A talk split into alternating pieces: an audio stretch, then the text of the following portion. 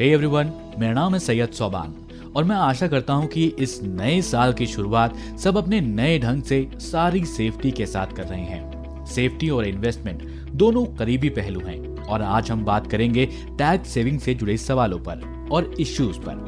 Financial planning के इस chapter को आज हम और बेहतर तरीके से जानेंगे स्वाति कुमारी के साथ।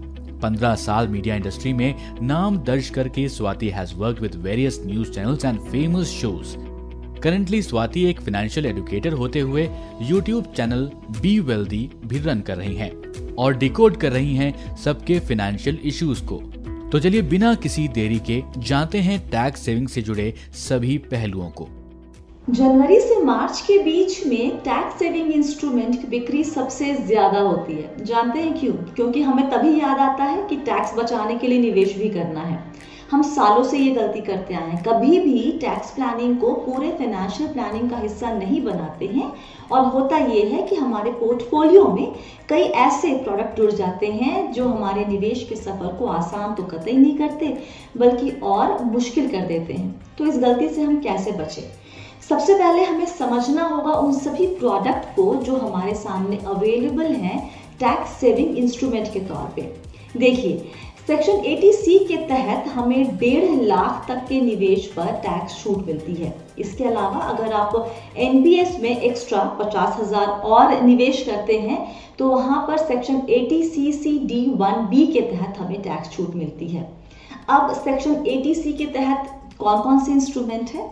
लिस्ट बना लीजिए। हमारे पास है पाँच साल का बैंक एफ़ डी पाँच साल का पोस्ट ऑफ़िस डिपॉजिट हमारे सामने है पीपीएफ ईपीएफ एनपीएस एनएससी इसके अलावा सुकन्या समृद्धि योजना है। हमारे सामने अटल पेंशन योजना है। हमारे पास है ई एल एस एस यानी इक्विटी लिंक सेविंग स्कीम और साथ ही लाइफ इंश्योरेंस पॉलिसी निवेश के वो सभी विकल्प जहाँ पर आपको टैक्स छूट मिलती है, वहाँ पर लॉक इन होता है। मतलब ये कि आप एक तय समय तक वहाँ से पैसे नहीं निकाल सकते हैं।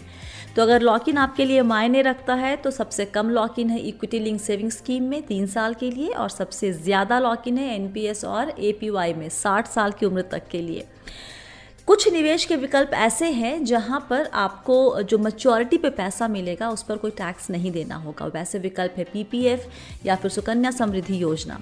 एनपीएस में 60 साल की उम्र के बाद आप जो पूरी जमा राशि होती है, उसमें से 60 परसेंट तक विड्रॉ कर सकते हैं और उस राशि पर आपको कोई टैक्स नहीं भरना होगा। अगर आपका लक्ष्य है वेल्थ क्रिएशन और साथ ही आप टैक्स बचाना भी चाहते हैं तो मेरे हिसाब से सबसे बेहतर विकल्प आपके लिए होगा इक्विटी लिंक सेविंग स्कीम ध्यान रखिए टैक्स बचाने के लिए इंश्योरेंस कम इन्वेस्टमेंट पॉलिसी में निवेश करने से थोड़ा दूर रहें। अगर आपको ए का फ़ायदा उठाना है और ख़रीदनी भी इंश्योरेंस पॉलिसी ही है तो मेरी सलाह ये होगी कि आप सबसे बेसिक जो इंश्योरेंस पॉलिसी है टर्म प्लान आप उस पर ज़रा गौर फरमाइए। इसके अलावा एक बात और हेल्थ इंश्योरेंस का जो आप प्रीमियम भरते हैं, वहाँ पर आपको टैक्स छूट मिलता है पच्चीस हज़ार तक के प्रीमियम पर सेक्शन 80 डी के तहत तो इसका फ़ायदा भी आप ज़रूर उठाइए। आई एम श्योर आपके जहन में इस वक्त बहुत सारे डाउट्स होंगे टैक्स सेविंग और इन्वेस्टमेंट को लेकर।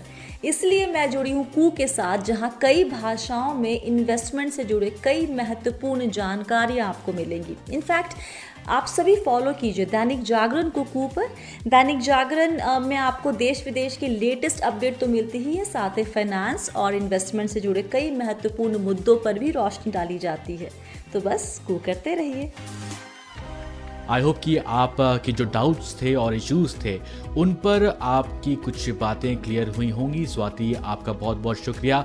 और भी फाइनेंशियल प्लानिंग से जुड़ी हुई बातों को समझने के लिए, जानने के लिए जुड़े रहिए हमारे साथ। And thanks lot for listening to this podcast Bharat की आवाज़।